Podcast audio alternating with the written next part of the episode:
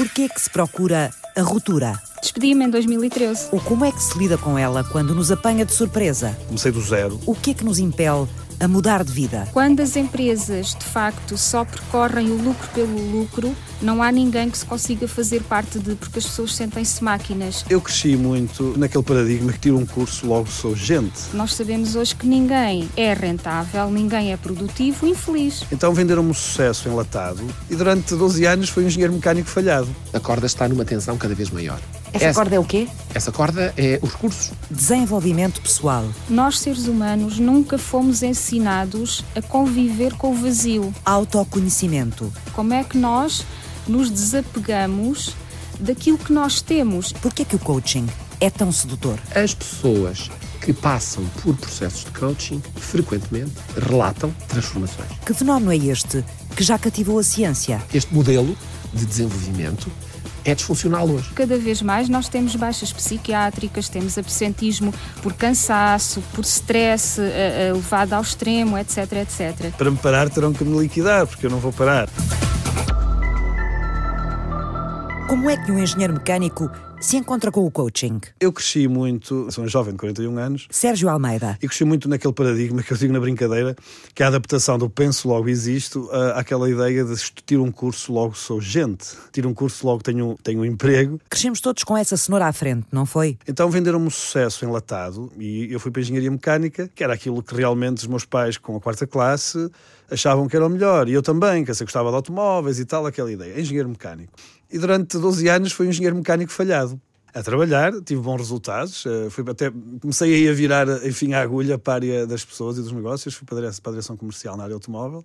Em 2008 fui eleito o melhor diretor comercial em Portugal. Uh, e em 2009 fui despedido. Um dia no céu, o outro no inferno? Foi a melhor coisa que me aconteceu. Claro que eu agora estou a dizer isto, uh, na altura. Durante, Apanhou um susto. Na altura apanhei um susto, como muitas das pessoas uh, que estavam na área automóvel, e portanto, basicamente o negócio reduziu-se para metade e as estruturas e as pessoas tiveram que acompanhar. Exato. Teresa, e a Teresa Marta? Comecei pelo percurso clássico. Eu formei-me, licenciei-me em Comunicação Social na Universidade Sim. Nova de Lisboa, em 91. Comecei por trabalhar em marketing no Semanário e no Diário Económico, como diretora de marketing, e depois fui passando sempre uh, como diretora de marketing e posteriormente os últimos 13 anos como diretora-geral por várias empresas. Tive um percurso empresarial clássico durante uh, 21 anos. E porquê é que o percurso clássico deixou de funcionar? Os últimos 13 anos foi numa empresa de tecnologias de informação. Eu apanhei aquela crise toda das, das dot-com na altura, no início dos anos 2000, e percebi que, uh, de facto, as empresas se confrontavam com a necessidade de ter lucros cada vez mais elevados, mas para isso precisavam de pessoas muito motivadas. A questão é que as pessoas, é um pouco a teoria do elástico, até onde é que as pessoas esticam, no fundo, não é? E portanto nós vamos esticando, esticando, esticando, e chega a um momento em que nós queremos recuperar e já não há uh, hipótese nenhuma. Como é que a Teresa se sentia com o elástico a perder a força? Sentia-me uh, muito cansada e com muita necessidade de perceber então como é que eu posso mudar a gestão, ou seja, como é que eu posso transformar a gestão de maneira a que as empresas continuem a ter lucro, mas também pensando no sucesso pessoal, no bem-estar pessoal e, a lá longo, na felicidade dos colaboradores. A corda está numa tensão cada vez maior. Essa, essa corda é o quê? Essa corda é os recursos, porque todos lutamos, não é? Nuno Rebelo Santos. Cada um quer o recurso para si e a economia de mercado coloca os agentes uns a competir com os outros e, portanto, cada um a puxar a corda para o seu lado. E com a tecnologia que é colocada ao dispor para aumentar a força com que se puxa. Mas todos os agentes têm essa tecnologia disponível e, portanto, todos vão aumentar a força e a corda está numa tensão cada vez maior. Este modelo está-se a tornar obsoleto. E está-se a tornar obsoleto porque a corda está à beira de partir. Nuno Rebelo Santos é professor na Universidade de Évora especialista em psicologia do trabalho e das organizações. E neste momento já está a partir por muitos lados. A crise constante que surgiu no mundo ocidental e que depois se expandiu para o mundo a partir de 2008 não é uma crise, são sucessivas crises que demonstram que este modelo de desenvolvimento é disfuncional hoje. Foi funcional no passado, foi adaptativo, hoje não é. O que é disfuncional provoca reações, dá sinais de alerta. Eu acho que o desenvolvimento pessoal e o desenvolvimento profissional surgem aqui como um caminho transformativo diferente. Desenvolvimento pessoal e autoconhecimento, nunca se falou tanto deles.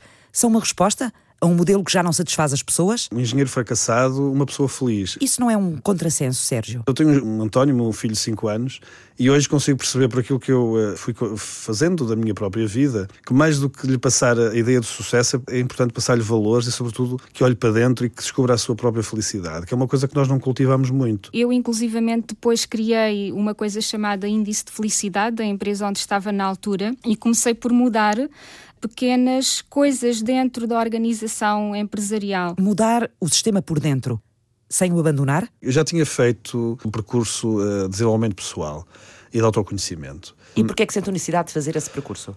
São dores de crescimento. Uh, há duas formas de evoluirmos. Uma pelas dores, que é, ok, já não, não, me sinto bem, há qualquer coisa que quero fazer. E a outra, que seria a forma mais inteligente, que é uma forma mais sábia, não ter que sofrer para evoluir. E na altura, tudo isto veio primeiro porque a própria empresa proporcionou uma série de ações. Segundo, porque eu próprio sentia que conhecia pouco sobre mim. O mudarmos-nos a nós próprios. Muito bem.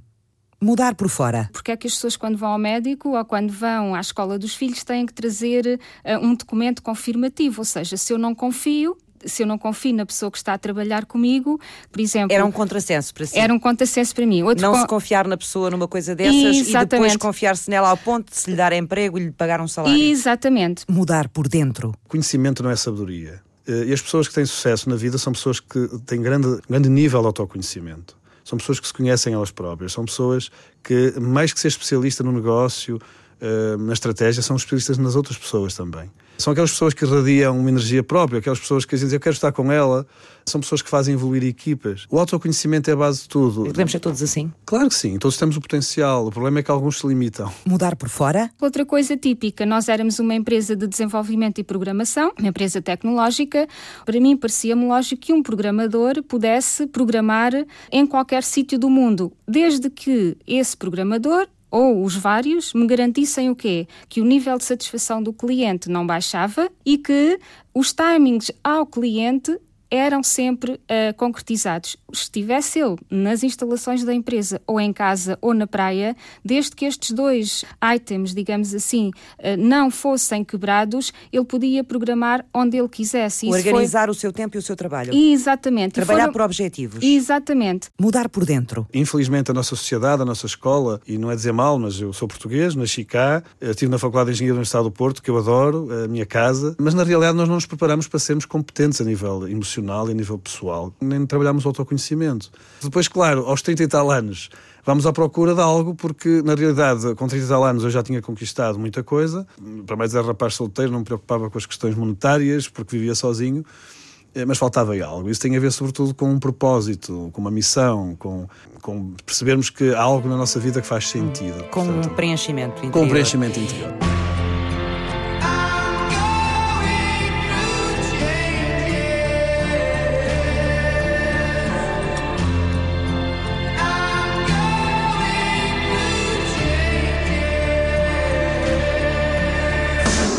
Em 2013. Assustou-se? Muito. E ainda hoje continuo assustada, mas lá está eh, a questão da base da coragem, não é? Nunca perguntou assim, o que é que eu fui fazer? Olha, inicialmente nós perguntamos porquê? Porque eu, com o meu despedimento, eu, eu fiz a desmaterialização de tudo aquilo que era o meu bem-estar financeiro. E isso custa-nos muito. Tive uma, um desafio que me colocou à prova, porque passado um mês eu tinha a possibilidade de ir para gerente de uma concessão, ainda para mais, estando eu nos automóveis, era uma marca que eu gostava imenso. E quando chegou a altura de dar o passo, eu disse: Olha, eu não quero. E ele ficou a olhar para mim e disse: Então, mas porquê? Eu disse: Olha, eu vou abrir uma empresa e um projeto na área do coaching. E o senhor, que era desta área, uh, disse: Pá, mas você sabe as consequências disso, o mercado em crise. Eu disse: Não, eu quero seguir esta via, porque é algo que me apaixona. E eu não sabia porquê, Eduarda, mas. mas agora já sabe? Agora já sei. Porquê? Porque tenho um propósito fantástico e acordo todos os dias estando mais ou menos cansado, com uma vontade enorme de, de trabalhar. Portanto, a primeira coisa que fez foi ir fazer uma formação em psicoterapia existencial no ISPA. É? Exatamente. É? Uh, dois anos, disse-me. Dois anos mestrado e depois defendi a tese, tese de mestrado, em que relacionava o bem-estar pessoal com a rentabilidade e o lucro. No fundo, testar a ideia de que Quanto mais satisfeitas, quanto mais bem-estar pessoal os indivíduos sentem, mais produtivos, mais motivados e mais rentáveis se tornam para a empresa. Então desenvolvi o conceito de empresa existencial. Não tinha formação em coaching nessa altura? Já tinha, já tinha feito algumas formações, já tinha frequentado vários cursos de diferentes escolas, já tinha ido lá fora também fazer alguns workshops. Formou esta empresa sozinho? Formei esta empresa sozinho. O Power Coaching. Primeiro era só o Sérgio. O que é que eu tinha? Tinha o Sérgio Almeida. Eu dou este, este exemplo, enfim, caricaturando um bocadinho. Se eu até hoje, durante toda a minha vida, roubei carteiras, não é por fazer um curso de coaching e por ficar eh, instantaneamente positivo que a coisa vai mudar. Cada um de nós tem essa história também. A força da minha história, as pessoas que me conheciam, davam-me essa credibilidade e, portanto, eu utilizei aquilo que era a minha vida, os meus amigos, os meus conhecimentos. Comecei pela minha rede, claro que no início, pá, mas tu és maluco, mas o que é isso do coaching? Eu disse, pá, mas que estás interessado em perceber? Comecei por aí e, e eh, comecei do zero. Como é que nós nos desapegamos daquilo que nós temos e nós temos uma grande dificuldade em ir para o vazio desse desapego, porque quer desapego financeiro, quer desapego material a outros níveis que não são um salário bom, etc., e fixo, quer também desapego de pessoas, não é? Porque nós às vezes uh, mantemos, por exemplo, relacionamentos onde já não somos minimamente felizes, porque mesmo não sendo feliz, é melhor a ideia de estar com alguém do que estar sozinho. Comecei por aí e, e eh, comecei do zero, zero mesmo zero. Aliás, houve uma altura que estive abaixo de zero, portanto, financeiramente abaixo de zero. Era uma coisa, já agora, que posso partilhar muito, muito interessante, não tinha piada nenhuma, que era eu convidava parceiro ou cliente para almoçar uh, e estava numa fase complicada em que eu pensava, será que o meu cartão de crédito vai dar para pagar o almoço no final? Eu nunca desisti, nunca recorri um crédito, fui tentando sempre ajustar a, aquilo que era a minha realidade na altura. Hum. Sentiu tudo o que lhe acontecia, o mais positivo e o mais negativo, sempre como desafios? Uh, sim, eu nunca pensava no negativo, Eduardo. Eu, a minha convicção é muito, é muito grande e sempre foi. Eu dizia na brincadeira, para me parar terão que me liquidar, porque eu não vou parar. Nós, seres humanos, nunca fomos ensinados a conviver com o vazio. Ou seja, o vazio é algo que nos dá muita insegurança este vazio pode ser simbolizado pela perda. Quando eu perco algo, eu sinto-me desnorteado. Porquê? Porque eu vou para um local que eu não conheço. Como é que sou eu sem um carro topo de gama, sem ir aos tais sítios onde eu costumo ir, sem vestir a tal roupa de marca que eu costumo vestir, sem ter as duas casas como eu costumo ter?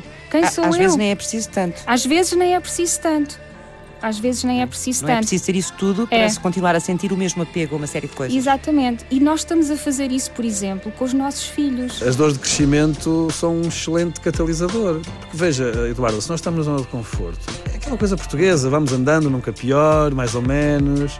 É, e isto, isto... Fala-se muito hoje dessa coisa de sair da zona de conforto, sair da zona de conforto, mas eh, como é óbvio, todos nós ansiamos por uma zona de conforto. Claro. É sair de uma zona de conforto para encontrar outra. Sair da zona de conforto, mas com um propósito. Nós passamos a nossa vida à procura desse conforto. Passamos, mas uh, porquê? O nosso cérebro detesta consumir energia para pensar, gosta de seguir os caminhos neuronais que estão estruturados. Portanto, se eu tiver que fazer algo diferente na minha vida, uma coisa muito simples, implementar o hábito de fazer exercício, o meu cérebro vai me dizer que não, porque ele não quer. Porque isso consome imensa energia. E, portanto, isso é a zona de conforto. Estamos muito bem treinados para o ter.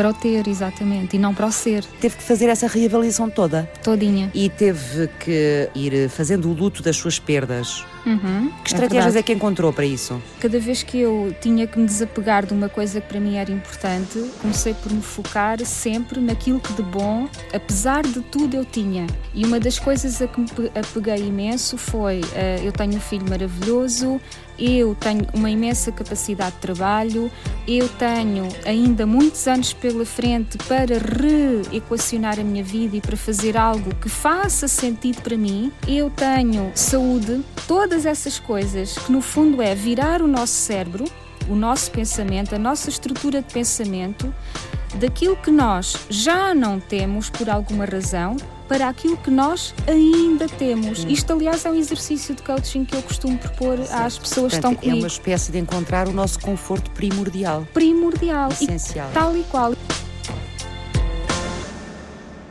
As pessoas que passam por processos de coaching frequentemente relatam transformações e transformações de muito alto impacto. Transformações na sua forma de olhar o mundo, transformações na sua forma de perceber o mundo, transformações na sua forma de agir sobre o mundo e transformações na sua forma de se perceberem a si próprias, no seu autoconhecimento. Nuno Rebelo é professor de Psicologia na Universidade de Évora.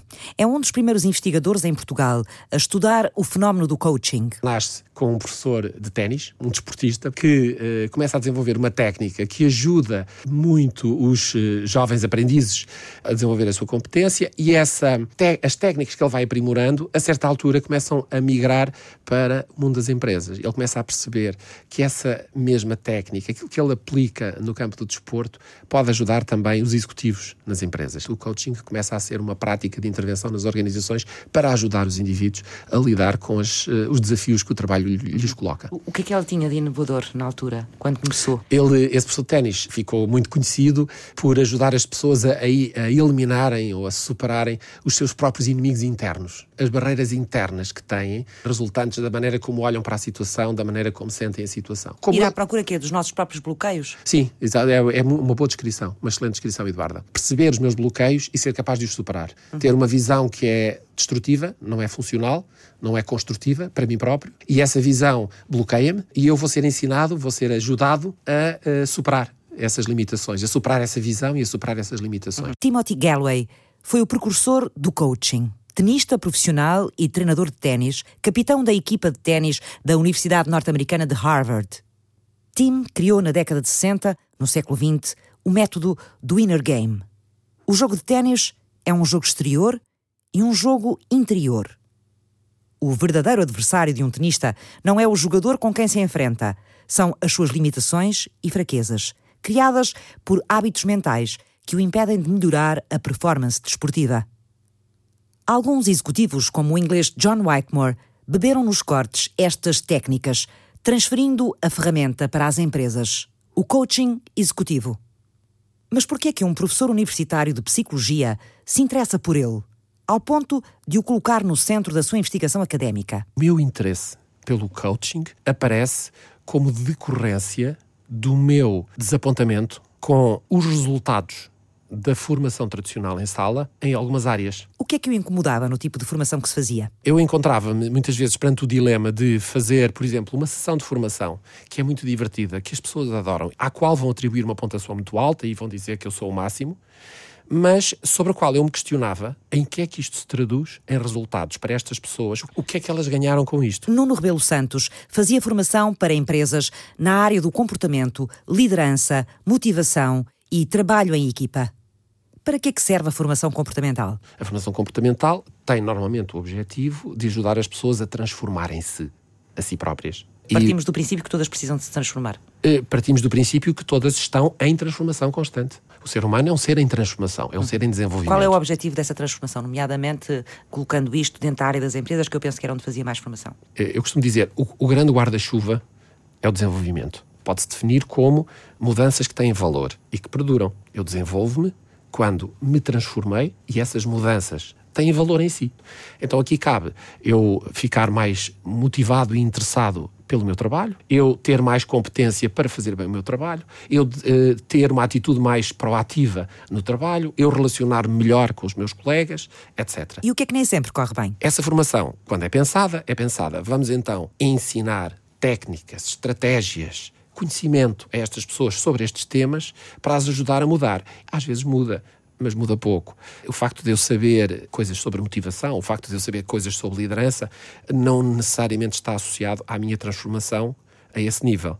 Pode estar, mas também pode não estar. Nuno Rebelo Santos foi à procura de alternativas e do outro lado do espelho da psicologia encontrou o coaching. Enquanto que a psicologia é uma ciência que nasce eh, no princípio do século XX e depois o conhecimento acumulado vem a transformar-se em práticas, o coaching faz o percurso ao contrário. Nasce como prática, como intervenção, e 30 ou 40 anos depois de ter surgido como prática, como intervenção nos Estados Unidos, ela começa a ser objeto de interesse pelos investigadores e pela academia. Exatamente. Pouco mais de 10 anos. Isso obriga a, a uma coisa muito interessante que eu acho que até certo ponto é nova, pelo menos. Uh talvez mais na, na, cultura ocidental, que é o nós não nos confrontarmos connosco próprios. Nós não vivemos muito virados para o exterior, também com um mundo muito apelativo.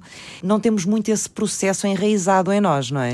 É muito curiosa a associação que está a fazer porque eu diria que na nossa tradição judaico-cristã nós temos, e temos até o ritual da confissão. O ritual da confissão é um confronto e uma, um ato humilde de me autodenunciar perante o outro e de dizer as falhas que tenho e de dizer uh, os erros que cometi. Exato, mas é, Portanto, muito, nós muito temos base, essa... é muito na base da culpa, é muito na base do, Sim. do meu lado mau também, não é muito também no lado de descobrir as coisas boas que eu tenho, não é? É, é verdade. Nisso, o coaching curiosamente, sendo uma técnica que começa por ser desenvolvida para o indivíduo superar as suas próprias, uh, os seus próprios bloqueios, como disse há pouco a Eduarda, mas nós muitas vezes eh, observamos que o coaching faz bandeira de dizer que acentua as virtudes, que está mais focado nas virtudes, está mais focado uh, no que o indivíduo tem de positivo e de construtivo e no foco nisso e no fortalecimento disso e menos na culpa, nas limitações e nas dificuldades. É claro que depois na prática é muito difícil de separar estas duas coisas.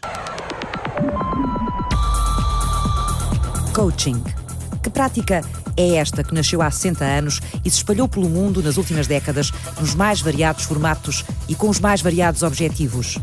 Um negócio? Uma reação ao modelo de trabalho que serve a economia de mercado? Uma necessidade de ruptura do indivíduo com o paradigma dominante? Será o coaching primo da psicologia? Ou uma disciplina nova? O que sabe a ciência sobre o coaching? É o ponto de partida na segunda parte. Até já.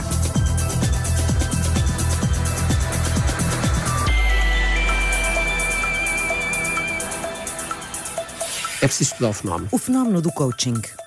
Nuno Rebelo Santos cruzou-se com ele no final dos anos 90 e desde então o coaching tem sido um dos objetos de estudo do investigador do Departamento de Psicologia da Universidade de Évora. A palavra coaching é uma palavra muito curiosa que vem do húngaro. Significava originalmente uh, uma carruagem, até há quem diga que significava um cocheiro na carruagem, numa cidade húngara que se tornou famosa na Europa pela qualidade das suas carruagens foi a primeira cidade que começou a produzir carruagens com amortecedores aço. O nome da cidade, Cox, eu não sei como se pronuncia em húngaro, veio a dar origem à palavra coach e depois à palavra coach. Coach significa o treinador, aquele que leva o indivíduo de um ponto para o outro. E praticou o coaching, Nuno? Nunca pratiquei o coaching. Porquê? Porque, como me comecei a interessar por ele como investigador, era bom que alguém se mantivesse distanciado, porque eu diria, se eu sou investigador e ao mesmo tempo coach, é mais fácil que exista uma contaminação do meu interesse comercial pela atividade e do meu interesse enquanto investigador. O psicólogo Nuno Rebelo Santos manteve-se longe da prática e cada vez mais próximo da teoria do coaching.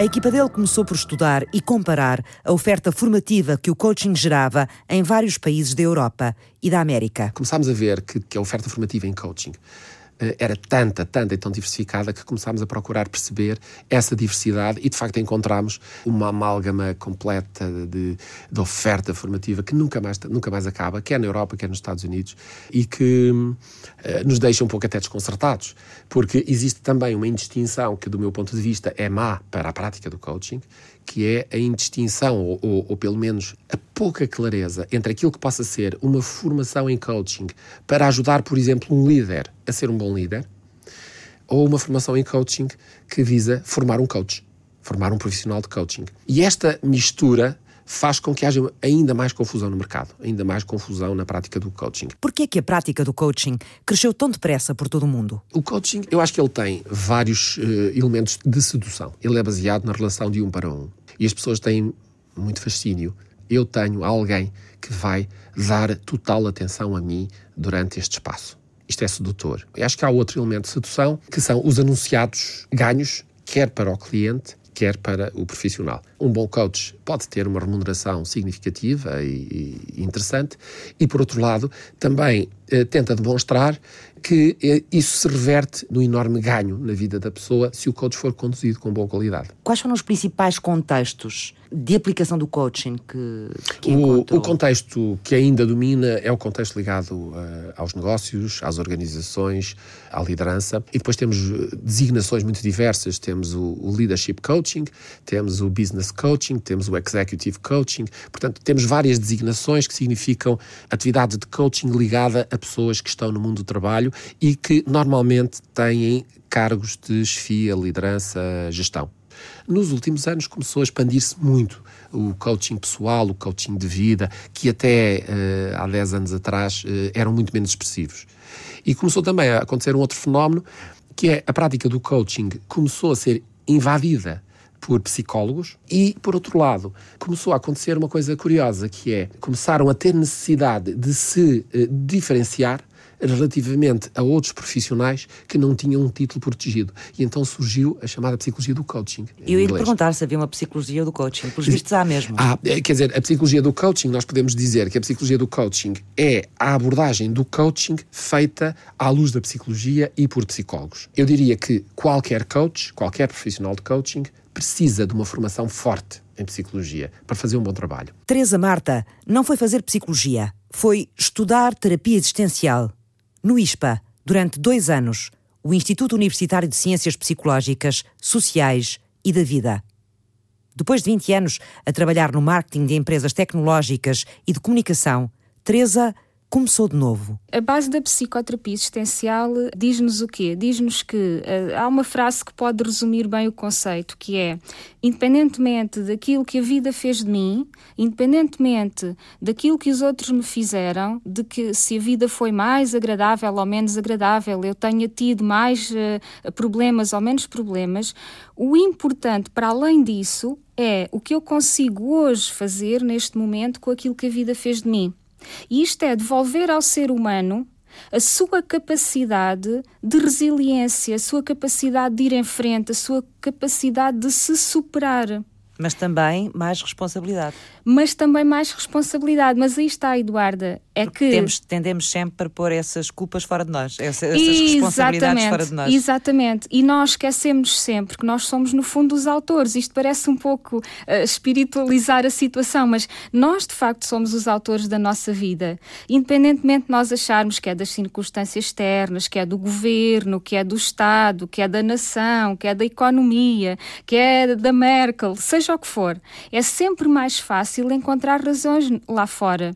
É sempre mais fácil. E o que eu tento fazer uh, no coaching é uh, colocar as pessoas novamente a readquirirem a sua capacidade de se projetarem no futuro de forma positiva uhum. e de alcançarem objetivos. A sua mudança de vida e o seu novo rumo também tem um bocadinho a ver com esta rejeição a um certo modelo do mercado de trabalho. Sim, para mim, é, é, a palavra essa. Essa é uma rejeição e uma necessidade de mostrar que há outros modelos possíveis tinha um filho, a sua primeira preocupação não foi receio em relação ao facto de ter uma criança dependente de si? Sim, ainda hoje, ainda hoje é, é a minha grande preocupação é, é, o meu filho. Hoje já tem 13 anos. Quando eu me mandei no vazio, no fundo, eu mandei-me no vazio consciente que tinha que ter um plano B permanentemente ativo para entrar. Por exemplo, a minha casa está praticamente paga, portanto eu sabia que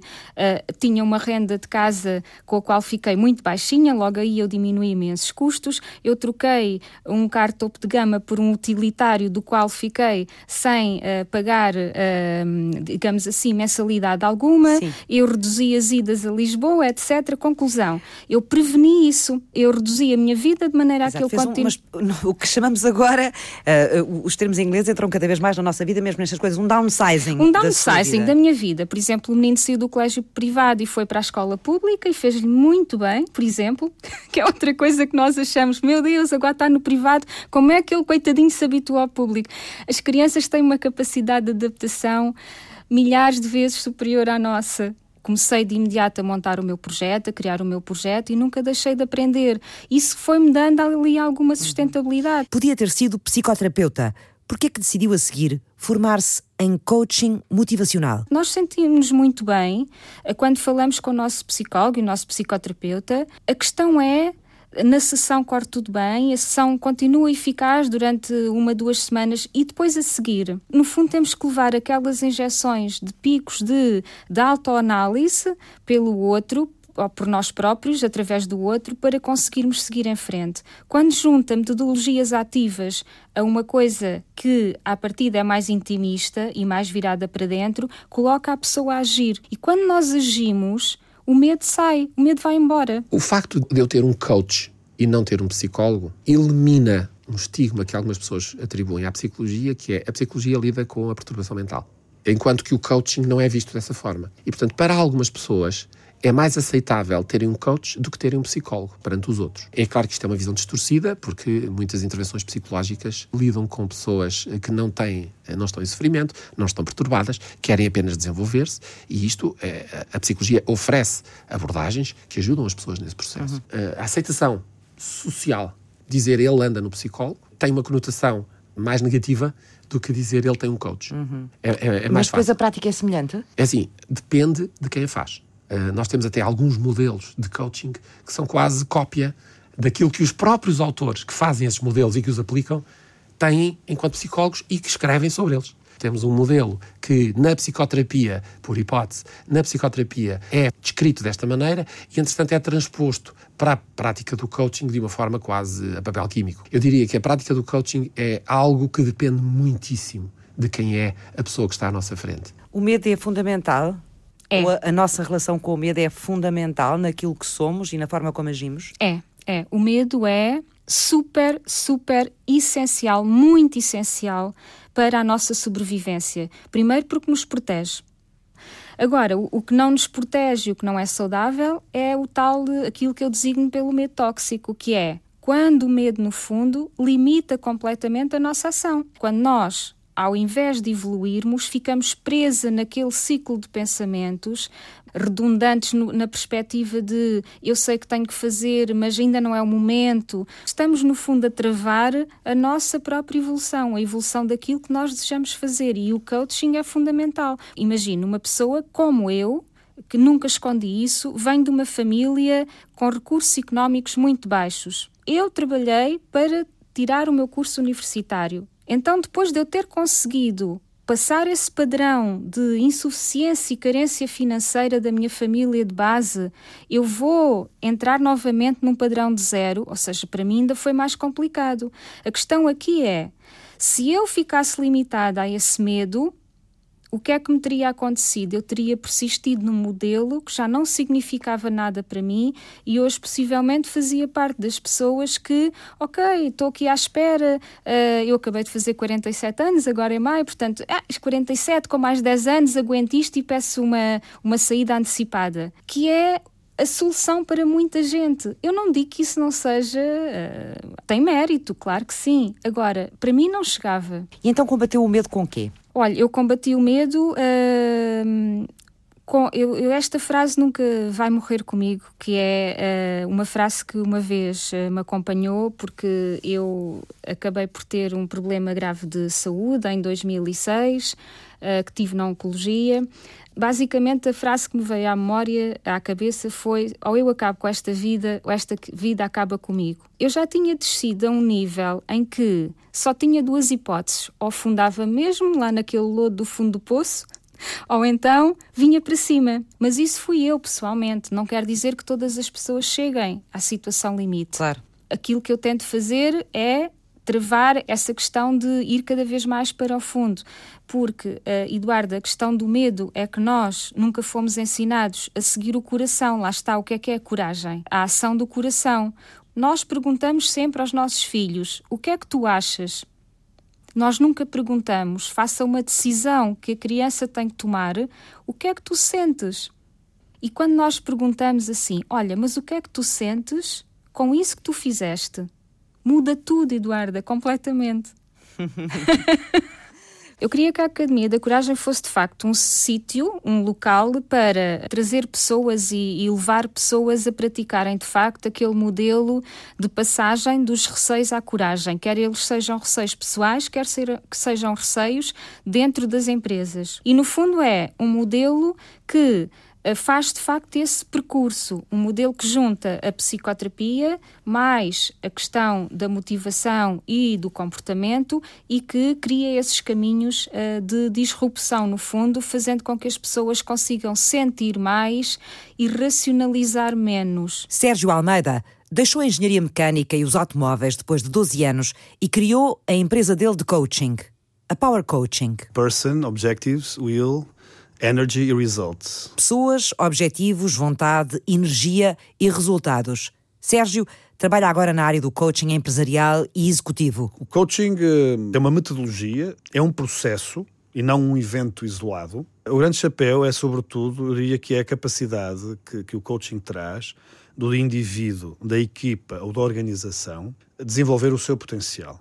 Nós vivemos muito numa sociedade a que eu chamo um software cultural. O software cultural é aquilo que nos instalam desde pequeninos, é o paradigma em que vivemos, em que tu és engenheiro, portanto tu és assim, eh, tu és médico, tu és assado, Uh, aquele tem os olhos azuis, deve, ser deve estar acolhi, aquele tem os olhos castanhos, deve estar uh, uh, no outro lado. Nós vivemos numa estrutura focada no sistema. no que nós chamamos normalmente os preconceitos. Os preconceitos, exatamente. E, portanto, eh, nós, nós nascemos desta forma. Os nossos pais, com todo o amor do mundo, colocam-nos aí. A sociedade coloca-nos aí. A religião, com tudo o que tem de bom, coloca-nos aí. À volta do tal sistema. Uh, aquilo que o coaching, na minha perspectiva, depois existem várias abordagens, mas eu acho que é muito transversal. O coaching centra-se muito nesse potencial esquecido e então que. o coaching é uma ruptura com o sistema? Não tem que ser uma ruptura. Eu diria que o coaching é, sobretudo, um alinhamento entre aquilo que é o indivíduo e o sistema. Uma prática de autoconhecimento, mas nós temos já uma série de disciplinas que fazem esse caminho do autoconhecimento. Sem o que dúvida. é que o coaching traz de novo em relação a essas disciplinas? Antes de mais, é uma metodologia muito prática uh, centra-se em soluções e no futuro, é? enquanto a psicologia é muito mais vasta e aborda imensos temas, sobretudo, às vezes, as razões, o porquê, o passado, as raízes, ok? O coaching, uh, de uma forma muito simples, centra-se no futuro, nas metas, na pessoa, como é óbvio, a pessoa é o centro de toda a ação. Num processo de coaching, quando nós temos alguém connosco e quando esse, esse alguém descobre algo por si próprio, e quando nós apelamos a que esse algo que é descoberto, portanto, essa tomada de consciência, seja levado para a ação, eh, seja eh, colocado no fundo eh, no futuro, isso tem resultados uhum. fantásticos. Mas sente-se às vezes uma espécie de psicólogo nesse há uma tendência, há uma tendência, sim, há uma tendência de, de, ligar à psicologia e há muita, enfim, com certeza há aqui muita parte de psicologia positiva, humanista, freudiana, se quiser, de Carl Jung, mas depois também há management, há desporto, há metas. Enfim, o coaching tem aqui uma mescla de várias áreas. Neurociências, o coaching também tem a parte linguística, ou seja, nós somos aquilo que dizemos. Portanto, é muito mais complexo do que isso. Uh, sendo que depois se resume a algo muito simples, que é onde estou, para onde quero ir, que recursos tenho e quando é que eu quero lá chegar. E, portanto, é um método, no fundo, uh, muito prático, muito objetivo, uh, e é um processo que leva a que alguém chegue de um ponto A a um ponto B. Cada, cada pessoa tem um objetivo, ou, ou terá. Terá Às objetivo. vezes tem alguma dificuldade, quer não saber o que quer. É, mas isso também é um objetivo. Pronto, também é um objetivo, claro, claro. tem tudo para descobrir, não é? Exatamente. Mas cada pessoa tem, imaginemos, tem um objetivo e sabe onde é que quer chegar. Agora, o caminho de cada uma dessas pessoas é diferente. Exatamente. Como é que o mesmo método ajuda toda a gente? Ou há um método para Fantástico. cada um? Fantástico. Não, é uma excelente pergunta, Eduarda. Porque se eu for um especialista na vida de alguém, eu vou chegar e vou dizer: olha, tu vais fazer assim, assim, assim, assim, porque isso funciona.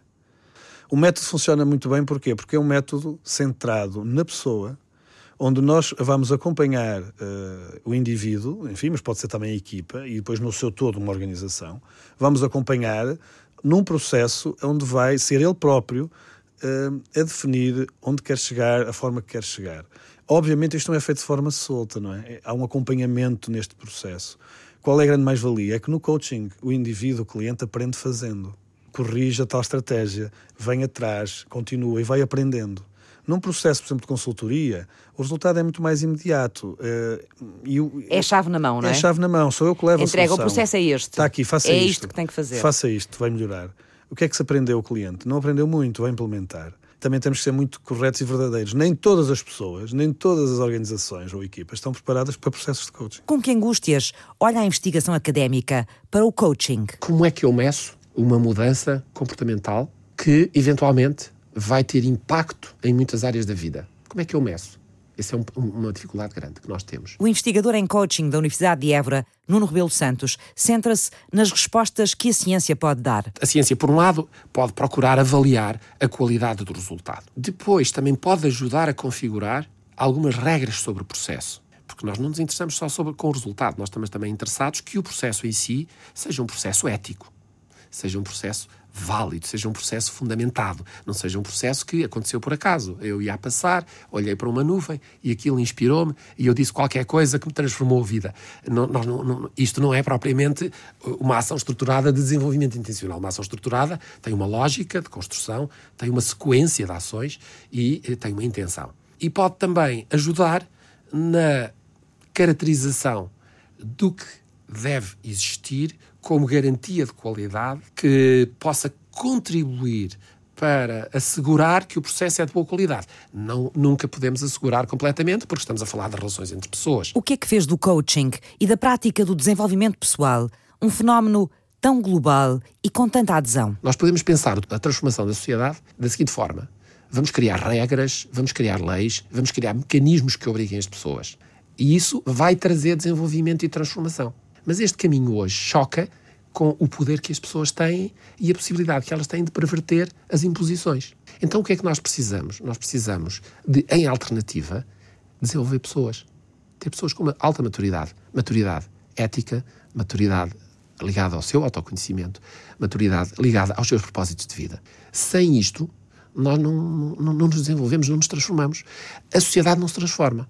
Eu faço-lhe uma pergunta muito simples uh, e que eu acho que uh, esta pergunta ajuda-nos a perceber isto com muita clareza. Onde é que a Eduarda preferia viver? Num mundo onde toda a gente fosse muito boa gente, fossem muito boas pessoas, fossem pessoas altamente desenvolvidas, mas a organização social estava bastante desestruturada, preferia estar neste mundo ou num outro onde tudo fosse muito estruturado e organizadinho e limpinho, mas onde as pessoas fossem horríveis umas para as outras. Uhum. Onde queria estar? Nós estamos sempre uh, na lógica da economia de mercado e na lógica da competição, estamos sempre a lutar pelos mesmos recursos, achando que o que eu tiver a mais, tu traz a menos. E estamos sempre nesta lógica. E esta lógica hoje é disfuncional, porque hoje os, os indivíduos têm muito poder e, pode, e vão aumentando a tensão da corda até ela partir.